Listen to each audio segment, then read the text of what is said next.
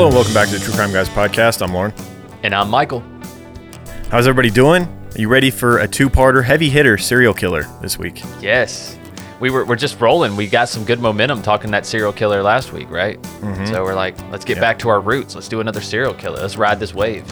Yeah, and we're gonna go up to Canada and cover a recent serial killer who Mm-hmm. kind of broke the mold.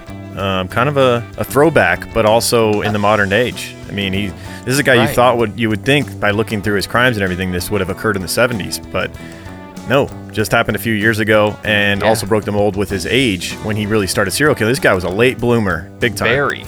Very. The average serial killer starts around age 28. This guy was what, in his 50s? Yeah, yeah, Yeah. But he insane.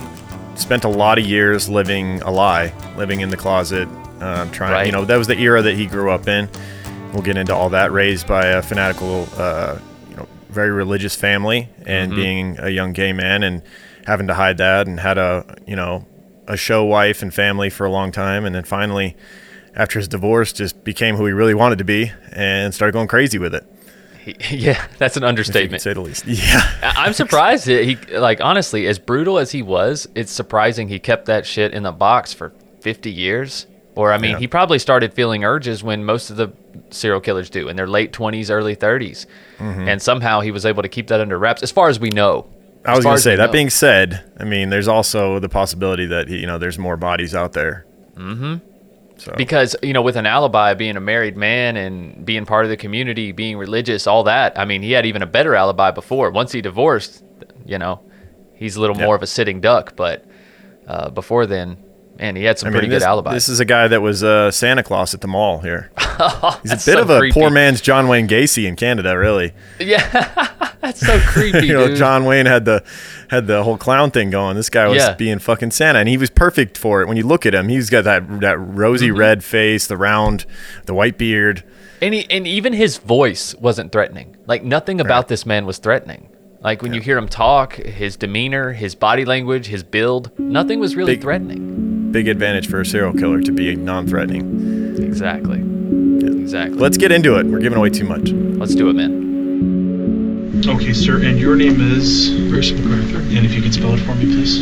Uh, B R U C E and McArthur M small c capital A R T H U R. Okay, sir.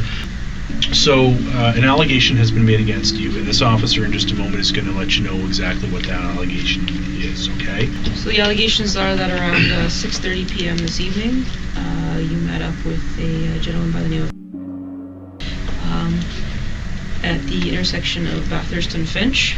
Um, during the course of, uh, of your involvement with him, there was an allegation made of assault, which uh, in, choking was the allegation made, that's basically why you're under arrest today for that assault. Okay. Okay. So, sir, if you would like to uh, provide us with your account of what occurred uh, earlier this evening. Well, I met. We talked about going for dinner. And I, he said he needed to take a shower, so I said I'd meet him at the Tim Hortons at Finch and Bathurst. And um, so he arrived, and um, we were going to have sex. And he suggested doing the back of his truck since it hadn't been used yet. It was a brand new truck. I said, well, there's more room in the back of my van. So we went to my van.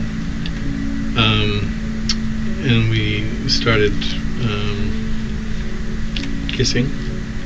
And I put my hand down his pants, and he wanted me to squeeze his penis. But then he said he wanted harder to pinch it, to pinch and pinch and pinch as, as hard as I could. So I did. Um, and he got aroused by that. And um, so then I thought, okay, he likes it rough. So I put my hand to his throat, and just for a f- few seconds, because he bef- before that he, he's very strong. He just completely turned around and grabbed me by the throat. He said, and now I'm going to show you what I'm going to do to you. And he had me by the throat to the point that I couldn't breathe. So I put my hands like up, in the air, like surrender, because I couldn't talk. And that's when he finally let go. And then he jumped out of the car. He said, um, I don't want to see you again. So I sat there because I was kind of out of breath. And I thought he was getting in his car to leave because he started the car and it was running. I could hear it running because he was parked right beside me. And um, the next thing I heard him say, uh, it's 911 or whatever.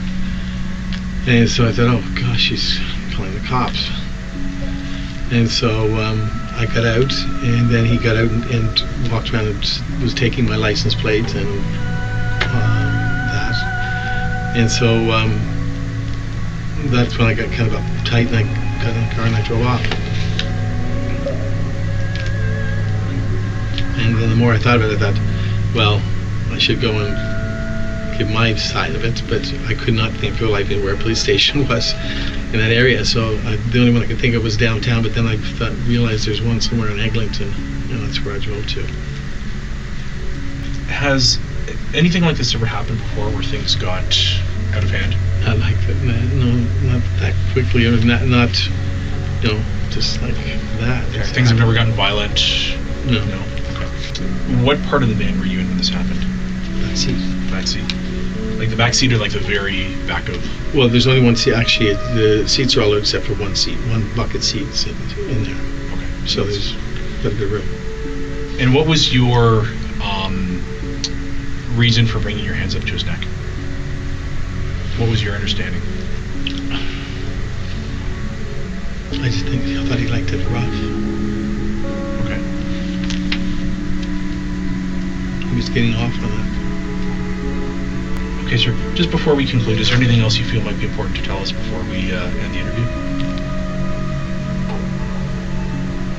Like what? I don't know what else it would be. To Just we always give people an opportunity to say something that maybe we haven't asked before we uh, conclude. I don't know. We had had sex, you know, numerous times and never had a problem. Sure. Yeah. Mm, Okay. Great. Uh, time that I have is.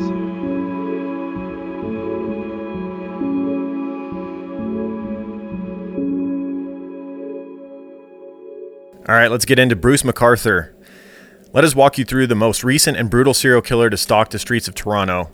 If you guys remember a few years ago in 2018, we started getting reports down here in America about a possible serial killer in Toronto and other body parts being found in planters. These reports, uh, however, only really started across our borders once the gruesome details began to emerge. The American true crime buffs caught on to the scent of a new serial killer emerging on the scene. This would wind up being our case this week. Yeah. Bruce McArthur. Um, because in January of 2018, the Toronto police finally apprehended the man who had been terrorizing the local gay community for the past eight years. And you know that the, the gay community in Toronto was like, we've been fucking telling you. They were going Right. nuts, like trying to push the police to investigate this harder. And that's a whole, whole their rabbit hole will go down in part two No the investigation into the actual police investigation itself, you know, where people basically were pointing fingers and saying that there was racism involved and why they they weren't because a lot of these victims uh, Mm-hmm. were of Muslim descent um, right. and uh, also coming from the gay world as well. So people were saying that they weren't investigating due to these things. Um, so that man being the one that we are discussing today, and if you haven't heard about the guy already, that's because his crimes are still being brought to light uh, to this day for the public to analyze. It's still so fresh. I mean, him being convicted in 2018, you know, it's only a few years ago, and there's still speculation that there's more victims out there that are going to be uh, connected to him. Man, I don't know. I don't know if there are going to be more victims, honestly, because all of his properties were searched, you know, and all of the the victims that went missing in that area were all accounted for, you know, on his property as far as remains and whatnot. His property at the time when he was But- 69, though, he had a whole other life with a family many years prior in the 80s, Mm-hmm. 90s. I mean, there, there could have been some highway dumps like we saw with Randy Kraft back in the day where he went out to a gay bar, killed a guy, dumped him somewhere, and the body was found but never connected to a killer. no Who doubt. knows? That's a possibility. Always. Always. Like we said, it's just super rare that someone would wait 50 years to act on these impulses. So, without further ado, let's get into the life, the crimes, and the investigation that lasted much longer than it ever should have, and dive into Thomas Donald Bruce McArthur, who was born on Jesus. October 8th, Yeah, that's a lot of names, right? Does he need some more first names, please? Can we throw a few more in there? Jesus. You can kind of assemble your own name however you want there. Yeah, want. really. We could go with uh, Donald McArthur, Thomas Bruce, Bruce Right. Thomas. Really, whatever you want to do. Seriously. It's perfect for a serial killer. Once again, you could just go around making new Oh. aliases out of your own names. Just I mean, just out of- names. yeah, just out And of he wouldn't even own be lying. He'd be like, technically, these are my names. Right. It wouldn't even be that hard to remember. Right. So he was born on October 8th, 1951, in the town of Lindsay, Ontario, to parents Islay and Malcolm, or Mac McArthur. He shares a birthday with Bruno Mars, Nick Cannon, Matt Damon, and Sigourney Weaver. Jesus. A couple of great musicians, uh, Seriously? current day pop stars. Yeah, what a crew. Yeah, and Matt Damon.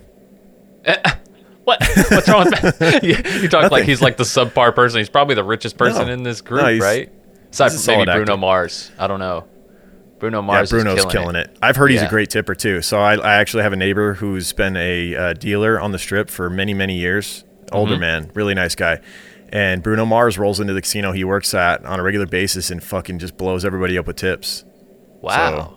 I don't Good doubt on it. him. That's pretty cool, man. He like makes these people's weeks with his tips. Basically, made it worth their whole week of going to work. Just the tip he drops on them in one night. Oh, I don't doubt it. I don't doubt it. He's killing it. And then he's got that new group Yeah. now, Silk Sonic with Anderson Paak. Like, he's Mm-hmm. just he's killing. He's staying relevant. Props to him. So Bruce would uh, then move in with his parents and sister to live in a farm in Argyle, which is near Woodville, about 60 kilometers north of Oshawa. The farm would serve not only as his home, but somewhat as a foster home for other troubled children that would come to stay and work with his parents. So they had a, a thing going where kids that were having trouble, they could be sent to to uh, this guy, this you know Uh-huh. the McArthur farm, and basically get the. It's almost like a reform school, if you will, or a military Yeah. academy almost in a sense. That's how that's how strict Bruce McArthur's parents were. That the other bad kids were sent to, to the McArthur farm to be straightened out, basically. Yeah, and it's a great way to get some free labor as well. So let's No not doubt. kid ourselves. Yeah. You know, how big was this farm? This is a great way to kill two birds, one stone, right? Do some Mm-hmm. community service while your farm's getting taken care of by other by kids. Yeah, and their whole program was essentially hard work. So just get out there and work, Yeah, just dig holes. and and that'll that'll fix your bad behavior. yeah, yeah. You know, in a uh-huh. sense, it's not in, enti- entirely incorrect. Assuming they're not, they weren't beating these kids. A little uh, Right. discipline and some uh, structure. That's why the military reforms so many young lost people. Um, it, Well, it- the military sometimes it backfires, but oftentimes, you know, people that are kind of lost, young people that don't have any direction and they're, they're acting out. Sometimes that the structure just really fits them and it works. Well, I mean, they don't have time to act out. You know, if you join the military, Exactly. or if you did this, Nor do you on a farm, on a real yeah, farm. you don't have time to act out. You're working sun up to sundown. There's always something to do. There's no always idle hands, basically. Right. Exactly. And we know those are the devil's playground, them idle hands. That's right. So the farm usually had between six and ten kids, and the children would be sent by their families to learn discipline and the value of hard work. Um, these children would work on the farm during the days during chores as a way to pay for their room and board. Bruce's mother, Islay, was a devout Irish Catholic, and his father, Malcolm, was a devout Scottish Protestant. And these religious divisions often led to large to loud arguments between his parents. Can you imagine? That's, different than the arguments my parents had growing up. An Irish Catholic and a It Scottish. was usually about my dad going out too long and being with his friends at the bar or whatever. Oh, Whereas okay. Yeah. This is more like just, you know, arguments about finer points of the Bible and whatnot. Yeah, this is something that's not talked about a lot. There's a lot of marriages where people practice completely different religions, and that kind of blows me away, honestly, because most religions demand so much from you. They demand that you give up so much. They demand these certain sacrifices, and if your spouse doesn't is not on the same page as you, they're like, "Why are we doing this? Why are we giving ten percent to having a household where it's hard enough having a household where we're like you had a Cowboys fan wife and a Packer fan husband. That's hard enough trying to decide who which what your kids are going to be. Right. Because obviously, they're both trying to influence them as far as getting them on their side. So Right. Now imagine- a whole other beast. Imagine if you tied your purpose on earth to your football team. Yeah, well, there's that's a lot gonna of people that do. that's be honest. There's a lot of Raider fans whose whole identity is the Raiders. It's, it's really kind of sad. Well, you know, they spent a lot of money on that face paint, bro. You know what I'm saying? That's So, right. Yeah, that's silver and black, man. That, that shit's not cheap. You got to do It's a whole full i- get it's a whole vibe. It's a whole identity, man. It's, you're, you're Yeah. a Raider fan. It's it's uh it's who you are. Speaking of, I'm gonna see if Andy will send me a picture of him and his brother. They they do that. They get when they when Raiders come to Charlotte, they get all dressed up in like full Raider garb. They're like, Is he the guy with the spikes on the shoulders and stuff? oh yeah, you can't recognize him. He's full out, man. He's he's he's full Nice. out Raider. He's, I know Nice. he's got some pictures of a few games he's been to. I'm gonna see if he'll send them to us. We'll, we'll put them up during this show. Give you an example you, of some man. crazy these, Ra- Raider, Raider fans. these Raider fans take it too far. they do. No, speaking of Andy, thanks for writing this timeline, bud. Yeah, absolutely. Great job, Andy. so Bruce, during these arguments, would often take his mother's side, causing tension between himself and his father. I feel like that's normal early on for boys to take their mother's side hmm. early on, and then as they Right. get older, and then they get they get hormonal, they get testosterone flowing in their teen years. Then they start having issues with their mom, and more tend to go towards their dad. This seems pretty common. Right, right. That's well, their moms feel like they're losing them a little bit, right? They're interested in other women now. Yes. Yeah, or men, or just interested in other people. So, you know, you never know. There's a weird think- moment of jealousy from moms when their sons get a girlfriend, right? Oh, yeah. Yeah. It's a little weird. Well, I mean, dads and daughters, too. I mean, hold up now. True. True. You know, it's just as right. bad. We're not innocent either. no. It's just Yeah. as bad. It's just, if not Yeah. worse. If not worse. Right. So, despite the arguments, the strict rules that the family had to follow, there were never any claims of any type of mistreatment from the uh, from the children who passed through the farm, nor from Bruce or his sister. So, didn't seem as though there was any real physical or verbal abuse going on. Just very strict uh, set of rules for the children, expectations, which I'm sure most of the kids follow suit because what else were they going to do? Like we said, idle hands, devil's playground. They they were there was not much else going on for them, so Exactly. it was easier I'm sure just to follow suit. Yeah, and I'm sure the tasks that they were given were not very difficult tasks. Just Yeah. just long long hours, just doing the same type of thing over and over again. Monotonous. Monotonous tasks. Yeah. Yeah. Um, to Bruce's claims, however, he believes his father may have picked up on some of his homosexuality early on, leading to more tension between the two as he grew into his teens. So he thinks his father Yeah. started to get a vibe of, you know, his his preference and not preference, sexuality. He was born that way, but Right. his father picked up on it, and he thinks his father mistreated him a bit or treated him differently because of it. That's Which, a if his father did believe that, then he absolutely would, knowing their background and the time period and all that. It was No not doubt. really going to be accepted in this household to be gay. That was And- one of the worst things that you could do. Exactly. And a, a father who feels this way about homosexuality, who's so prejudiced against homosexuality, is going to be looking for these different things, right? He's going to be Mm-hmm. like, why does he always want to play with Justin and, and he never wants to do any chores with Brittany? Like, what? Hmm, this is weird. You Mm-hmm. Yeah. know, I, fathers are picking up on that type of thing. And I'm sure he made him feel like shit for it too. Yeah. You know, there's been there's a lot of verbal abuse among serial ki- uh, gay homosexual or homosexual serial killers rather. At least that's what we've noticed over the over the years. So this was rural Canada in the 1960s, and there were also uh, two very devout religious parents that Bruce was being raised by. Uh, as kind of people his parents were, the attitudes toward homosexuality at the time were not the same as they are today. This led to a lot of shame and repression from Bruce, and as a desperate need, he got to get older. Uh, t he had the desperate need to please his father as he got older. Yeah. His need to please his father would also carry over into his schooling, as he had rem- remembered by classmates as a teacher's pet and a suck up, always tattling on his fellow classmates anytime anything happened. That's not a quick way to make friends. Ah, dude, come on. Don't be a snitch. Yeah. Ah, He attended a one-room schoolhouse during his early schooling, and made it even, which made it even harder for him to make friends with the fellow boys around his age. Yeah, if you're mm. toddling on everybody and you're in a tiny little schoolroom with a only a handful of kids, everybody knows at this point. There's no hiding Yeah, from they're it. they're just over there standing at the corner glaring at him. Right. You son of a bitch. We're gonna mm. kick your ass at recess. Yeah. it's like they can see you, bro. Where are they gonna go? There is no principal's office. No. It would be, however, during this time at primary or secondary school, which would be high school for us in the U.S., that he met up with a woman he would eventually have his first real long lasting relationship with, Janice Campbell, who would graduate the same year as Bruce in 1970 and go on to marry him when he was 23 years old. And Okay, so he's trying to play the part. This, yeah, he was doing this as a means to, you know, basically play in. the part, like you said, uh, in Yeah. society and try to hide the fact that he was gay Right. Very common for gay men at the time who didn't feel comfortable coming out for obvious reasons, um, Right. and would basically just go forth living a lie, almost basically forced to by society. Indeed. But despite being in the closet all this time, Bruce and Janice would go on to have two children of their own together, one girl and one boy, who we will mention later on as having a bit too much of his uh, his old father in him, so showing some uh, disturbing tendencies. His boy later on in life. Ah, really?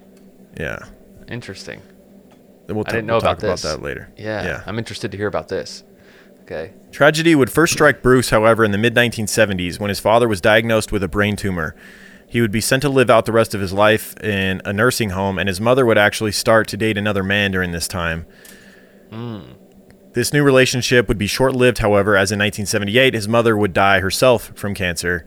The following not far behind would be his father in 1981, who finally succumbed to his brain tumor. And this was all by the time Bruce was 30. So he lost both of his parents to cancer by the time he was 30 Wow. and in a short window of time, like a three year span, he lost both of them. Right. Wow. That's tough.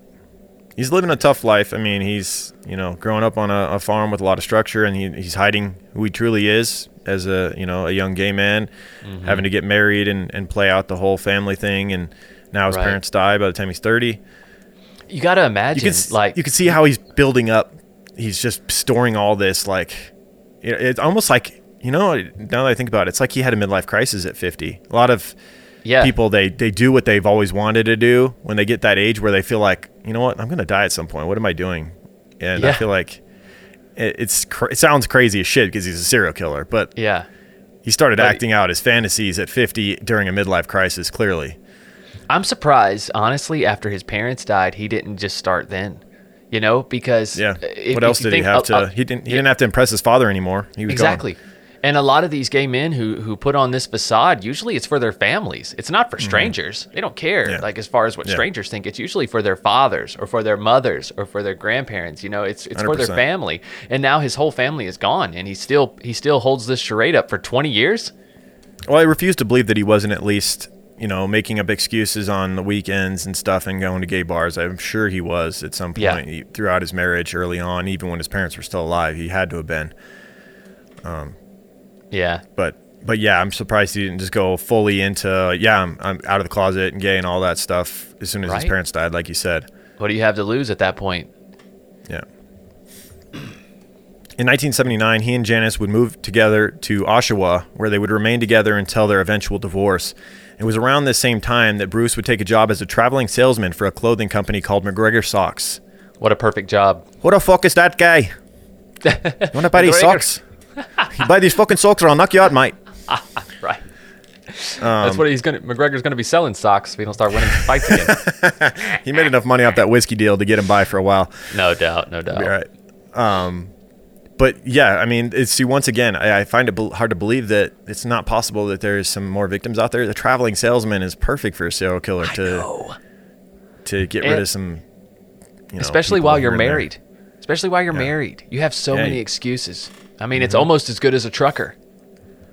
Yeah. It really is. As far as your excuse to be anywhere, your excuse to be stuck anywhere, you know, I mean, it, yeah, it's now that I know that this was his job at this time. There's no way he didn't he didn't dabble in some gay bars and whatnot, like you say. Maybe rent Mm-hmm. a hotel for a night before it escalated to the violence that it you know that it ends up coming to. Right. So, despite having recently lost both of his parents and also with his ex- his family growing larger, Bruce would go out on his sales trips for alone for extended periods of time, and this would leave police to later question whether or not he may have started having affairs while out on the road, or if he, or if he'd possibly began killing back then, as we just kind of you know You have to consider that. consider. You have yeah. to. I mean, because that was the perfect age too, right? He's 30. He Mm-hmm. just turned 30. It's it's just a prime time, man. Yeah.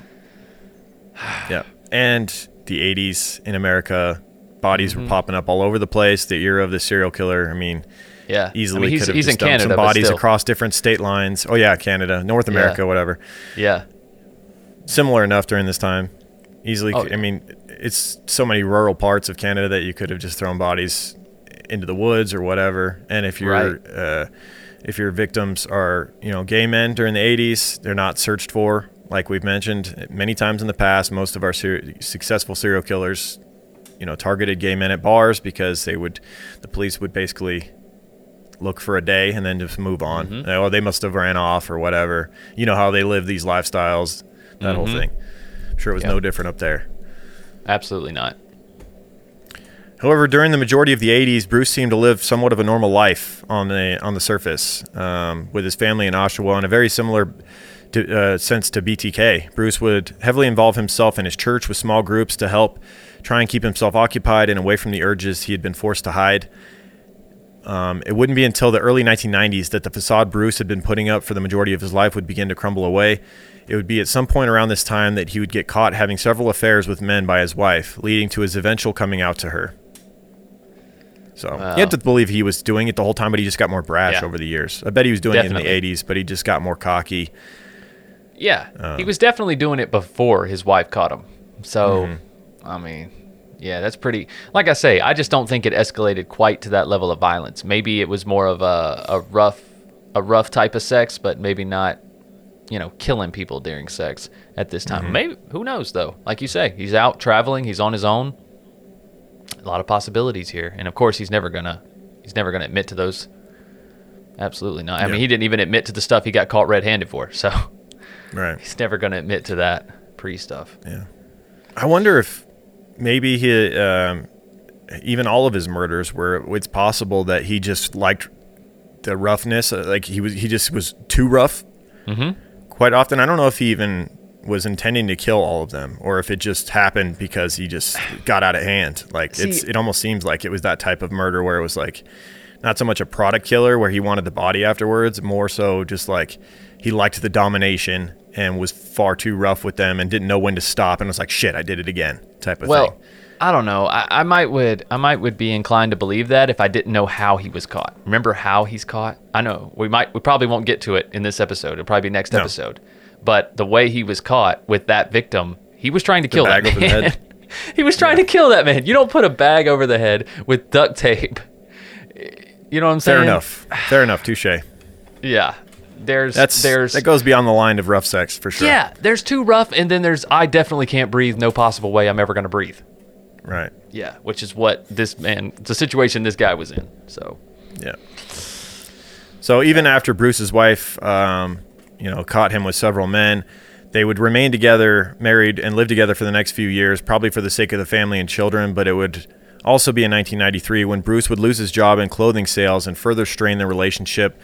And despite them trying their best to hold the family together, the two would be under incredible financial stress from Bruce no longer having a sales job. And in 1997, they would have to mortgage their home and try to cover their debts. But eventually, they had to declare bankruptcy in 1999. And at that point, there was no keeping, there was no point in keeping this marriage together. I mean, right, kids were getting older. It was like, why keep this facade up?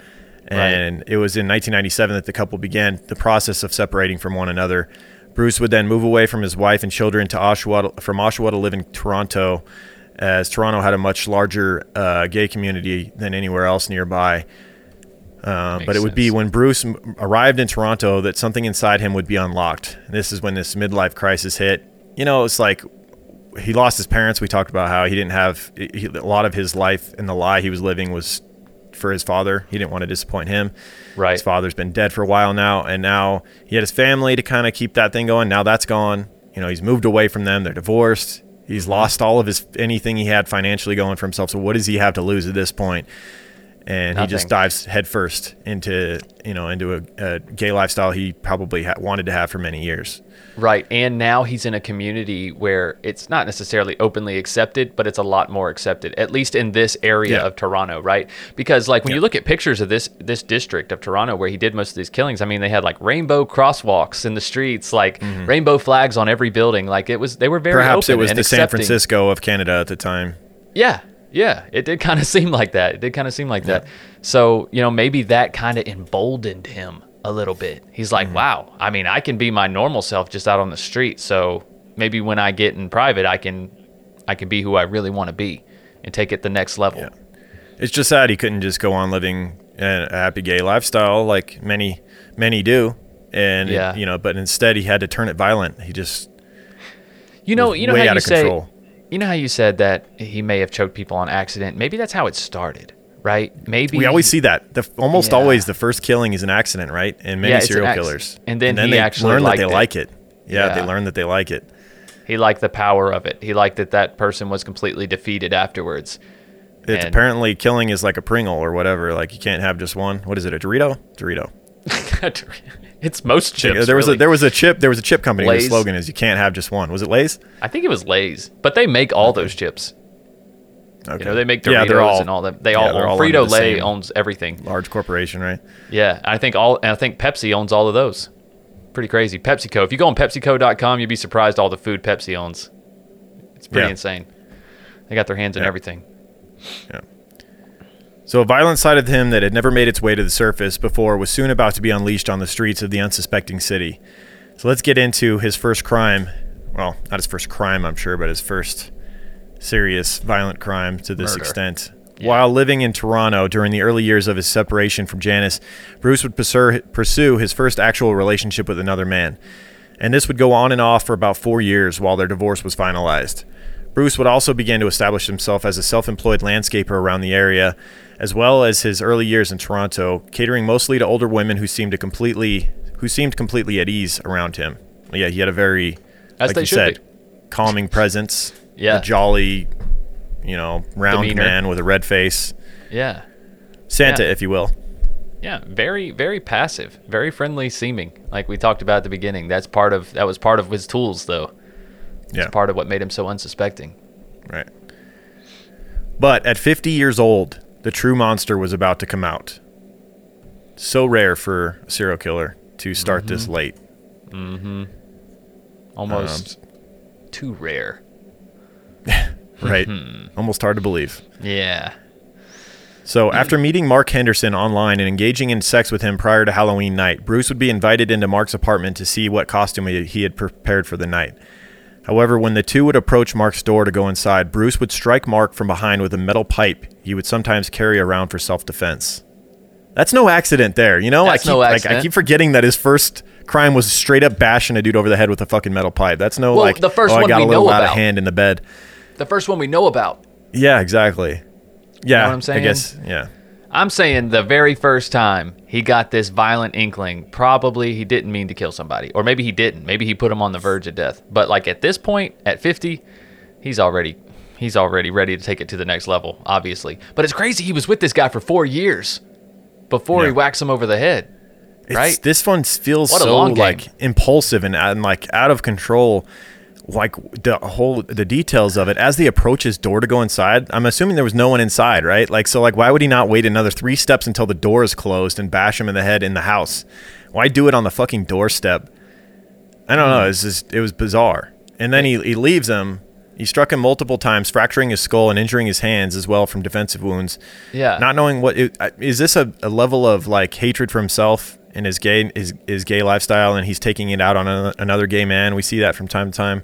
I guess maybe some stuff stirred up from his childhood. He started to remember all those awful things that was said to him, and maybe, yeah, maybe he hated himself and then saw this guy as someone who was bringing out the worst in himself. Yeah, I don't know. It's weird, right? Because it seems as though he planned to kill this dude on the door on his doorstep and then leave, and and the which way he, he, he nearly it, did. He nearly did. It's amazing this guy survived. and the way he does it, like almost every other victim was asphyxiation of some sort. Yeah. and then Yeah. this guy. A guy, like I said, a guy he was with for four years, Lauren. That's what blows me Yeah. away about this. It's not like he met him at a bar and then that night attacked him. Like that, that's serial killer behavior. But four years, and then all of a Right. sudden you just whack this guy with a pipe one day. What happened, Yep. dude? Yeah. Maybe he just wanted to get out of the relationship. Maybe he felt stuck. I don't, I don't know, man. It's weird. Yeah. Was this for sure the guy that he was with for four years? Yeah, it says he was on and off. Uh, he was on and off with this guy for four years. Where do you see that at? Right here. Bruce would pursue his first actual relationship with another man. This would go on and on, on and off for about four years while the divorce was finalized. So maybe that's why it wasn't like taken very serious, because maybe it was just somebody he was hooking up with. Maybe they weren't really together, but it was like for the first couple years, maybe they were just like, eh, you know, I'm kind of lonely or whatever. Hit me up. and you know I can't do anything until the divorce is final. I don't want to do anything that looks makes me look worse, and like you know because during a divorce, if you're if you're doing more things against your spouse, then you could lose more, right? Her attorney might be like, well, because he did this and that embarrassed her, that drug her name through the mud. So now he needs to pay her such and such for this and that. So he had to kind of keep it under wraps for a little while. And then maybe, Right. you know, four years after the divorce is completely finalized, now they're living together and he actually is alone with this man uh, for a long period of time. Yeah. I don't know. Who knows? It's bizarre. Um, I have no idea. but uh, he he you know bashed him multiple times on his doorstep, fracturing his skull, injuring his hands as well from defensive wounds. And not knowing what to do at this point, or maybe thinking he had actually killed Mark, Bruce fled the scene, leaving Mark behind unconscious and bleeding profusely. Mark would eventually regain consciousness and was able to call for an ambulance to come and bring him to the hospital. He would require multiple stitches to his head and hands, as well as six weeks of phys- physical therapy following the attack. The day after the attack on Mark Henderson, Bruce would willingly turn himself in, which is a trend we would find mm-hmm. throughout this case. He would kind of try and beat the victim to the police and tell his side first and get their trust. Yep. And it seemed to work out for him. Well, like like we talked about, he did have a really harmless demeanor. He really looked like somebody and who wasn't violent. Didn't have much of a criminal background at this point either. So Right. the police wanted to believe him. yeah, He had a family and a everything family else. man, right? Yeah. Yeah, sure. Yep. A godly man. Uh huh. Claiming to have no memory of the attack as well and no plausible idea for why he had uh, committed the act on Mark was his story to police. So he basically said, I don't know why I did it or I don't even remember doing it, but somehow you're going to police to tell them. Why turn yourself in if you have no memory of the attack? Mm-hmm. He would also, uh, um, you know, basically let them believe that he did it maybe because of poppers at the time, you know, a, a drug that was pretty popular in the gay community during the 80s and 90s. Yeah. Uh, which what is give you a like temporary high. or is it like it, a it's amyl nitrate. It's like a, it gives you like a head high and a head rush, and it increases your heart rate and stuff. I looked into it a bit. okay? Um, it gives you just like this, you know, temporary high apparently. yeah, it's like a big time upper, kind of like cocaine ish. yeah, I guess. I believe so. I believe Okay. so. So police, you know, theorized that maybe that may have had something to do with it that he was on those, which is not out of the realm of possibility. Maybe he was, but Yeah, you never know how a lot of people do them and don't bash people over the head with pipes as well. That is so. also true. That is Yeah. also true. So Bruce would plead guilty to charges of assault with a weapon as well as assaulting causing bodily harm. This would land him a sentence of 729 days. However, it would be it would, he would be able to avoid serving any time behind bars after the judge allowed him to serve the first year of his sentence under house arrest.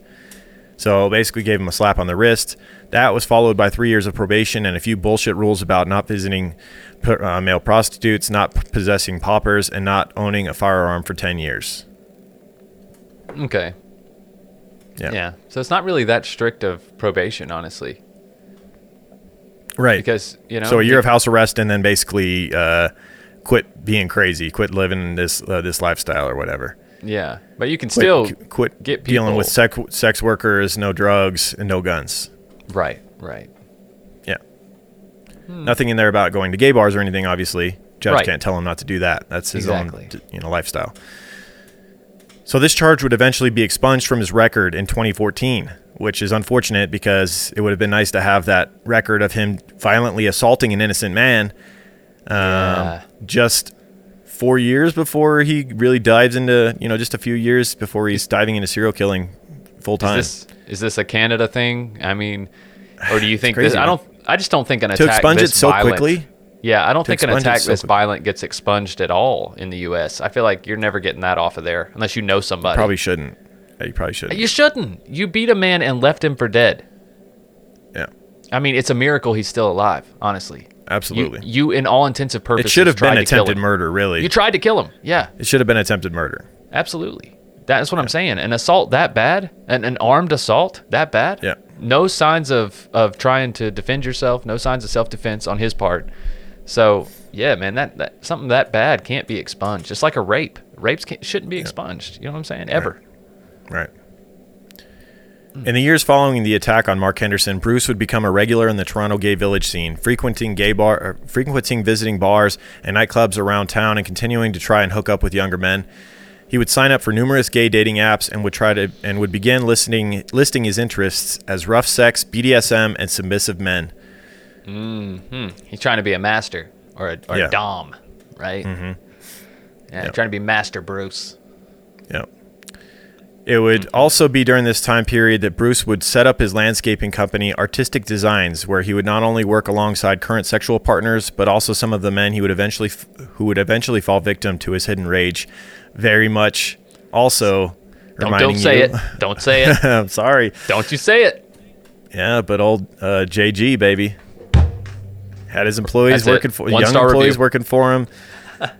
Landscaping company. It's so and he true. had what he had what Everybody's a thinking contracting company.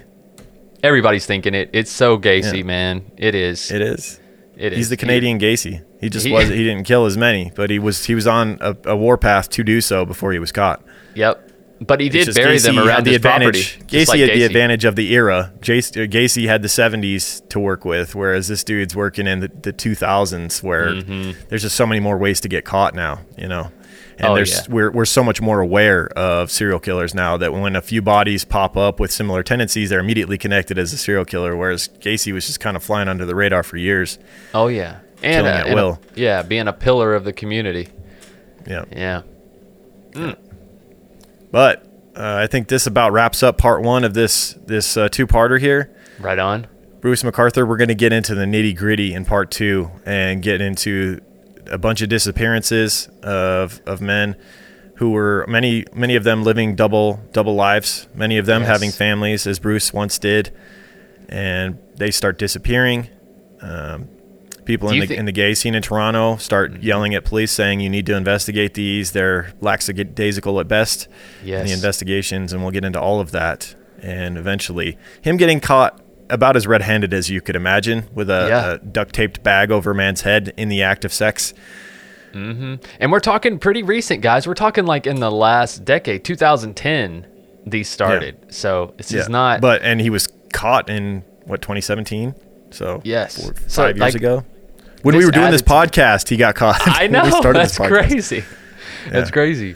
Crazy. But it, just goes to show, man. It's it's just crazy that that type of prejudice, that type of issue within the police department was still happening in a city that had such a large gay population in 2010.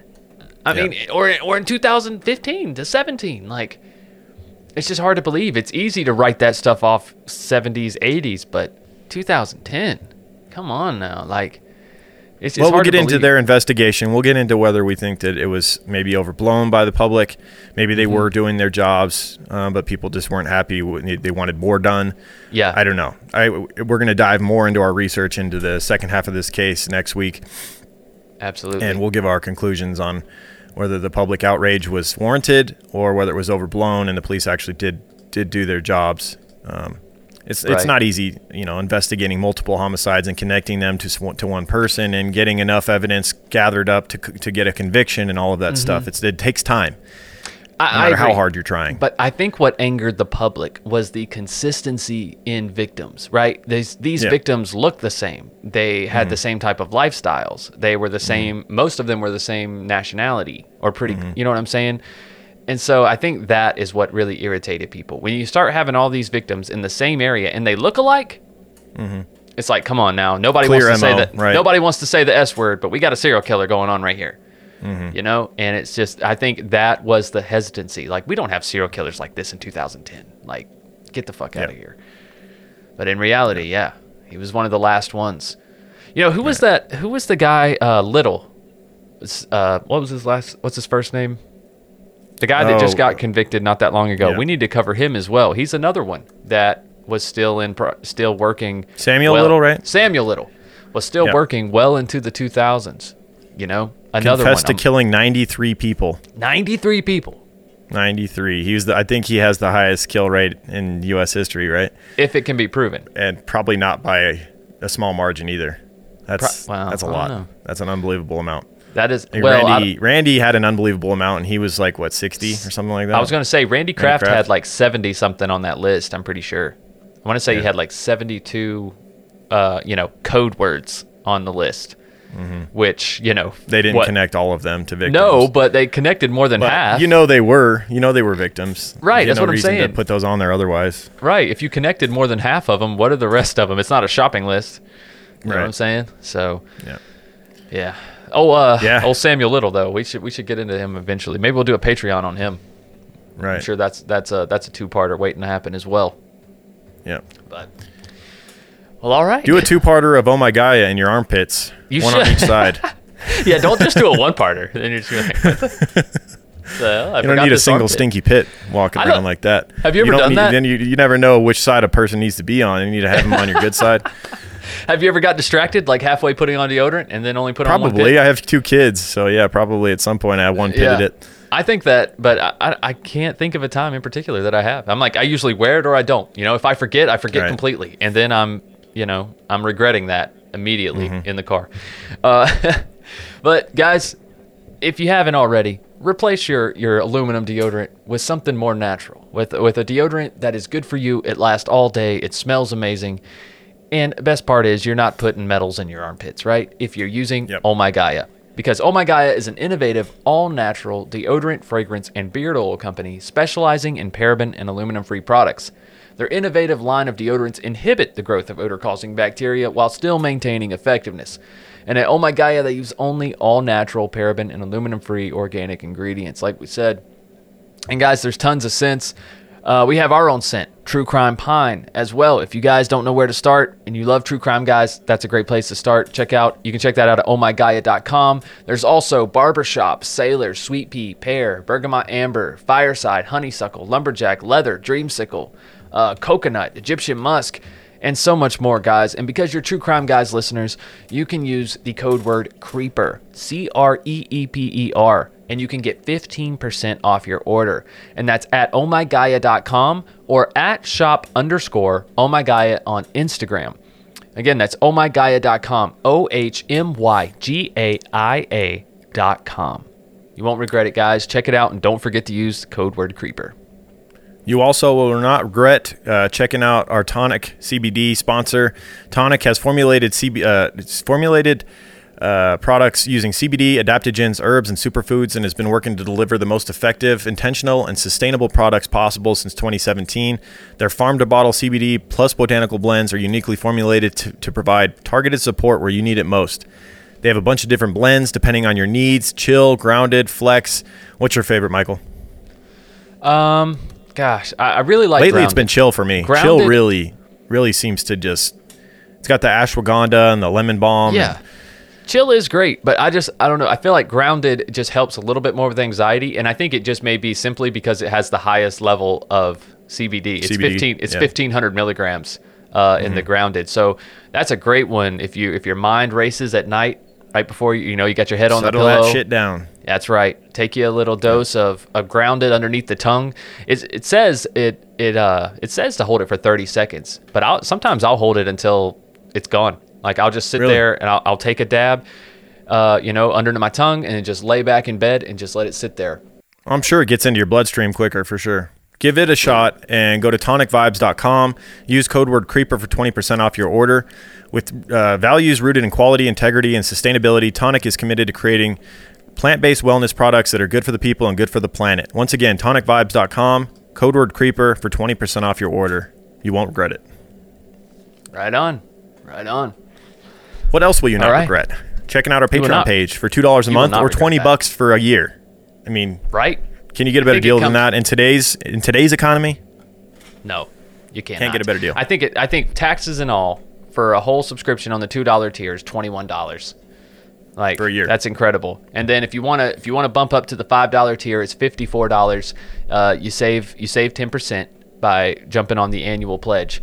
And on the five dollar tier, that's where everything is. Everything exists on the five dollar tier. There's so much content going on there every single day, and uh, and all of that stuff is mentioned in our outro. If you listen to the very end of every episode, now we're going to put a little a little TCG uh, kind of an update and let you guys know when everything is released. All those shows on Patreon, you'll kind of be in that loop from, Just strange uh, shorts. just to released five minute five minute murder this morning. Yeah. Five Minute Murder. They just keep getting better, dude. I, I noticed Thank you're you. getting a lot of good feedback on Five Minute Murder lately. It's it is amazing, guys. If you like those YouTube channels where they do true crime and and you know they show you pictures and they show you like short videos and and it's back and forth between them and the host, you're gonna love Five Minute Murder. That's exactly what Lauren's doing on Five Minute Murder. and you know it's always interesting cases. It's cases that have been a lot of times been solved by DNA. Yeah, it's Right. mostly newly breaking cases, like old solved cold case files, uh, cases that have been solved recently, involving Mm-hmm. Right. genealogy for the most part. Are the cases um, because every week all you have to do is Google, you know, case solved, and there's endless uh, examples of 40 year old cases, 50 year old cases that are solved recently thanks to like Narab- uh, Parabon Nanolabs. They're breaking all these cases with uh, genealogy, and Right. I'm, I'm bringing all the newest cases that are getting broken to you each week on Five Minute Murder. So yeah.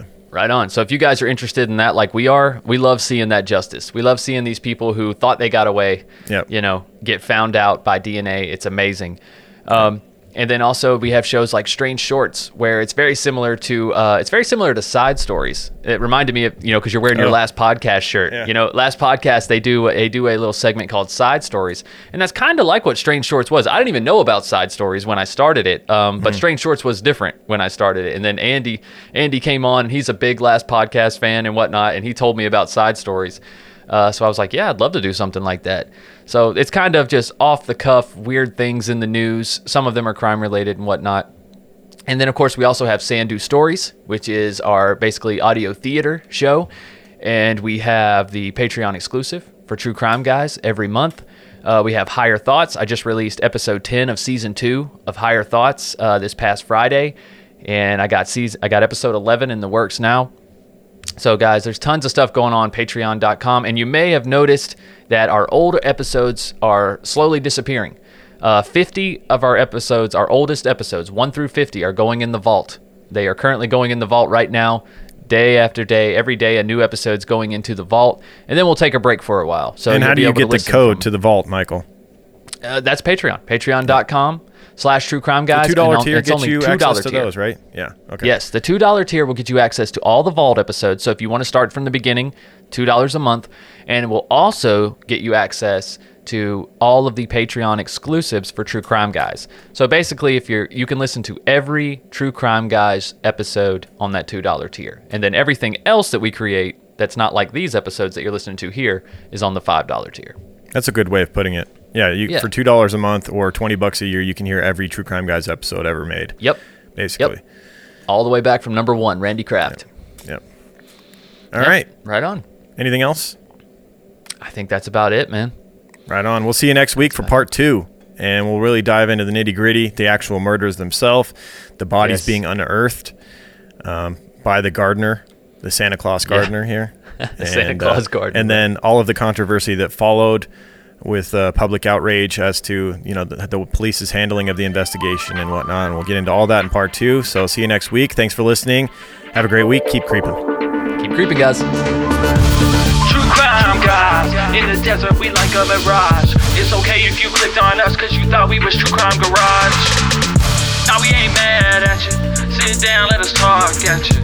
I'm talking to the creeper army. We out here making murder, get murder, get murder. True crime guys in the desert, we like a mirage. It's okay if you clicked on us cause you thought we was True Crime Garage. Now we ain't mad at you. Sit down, let us talk at you. I'm talking to the creeper army. We out here making murder charming.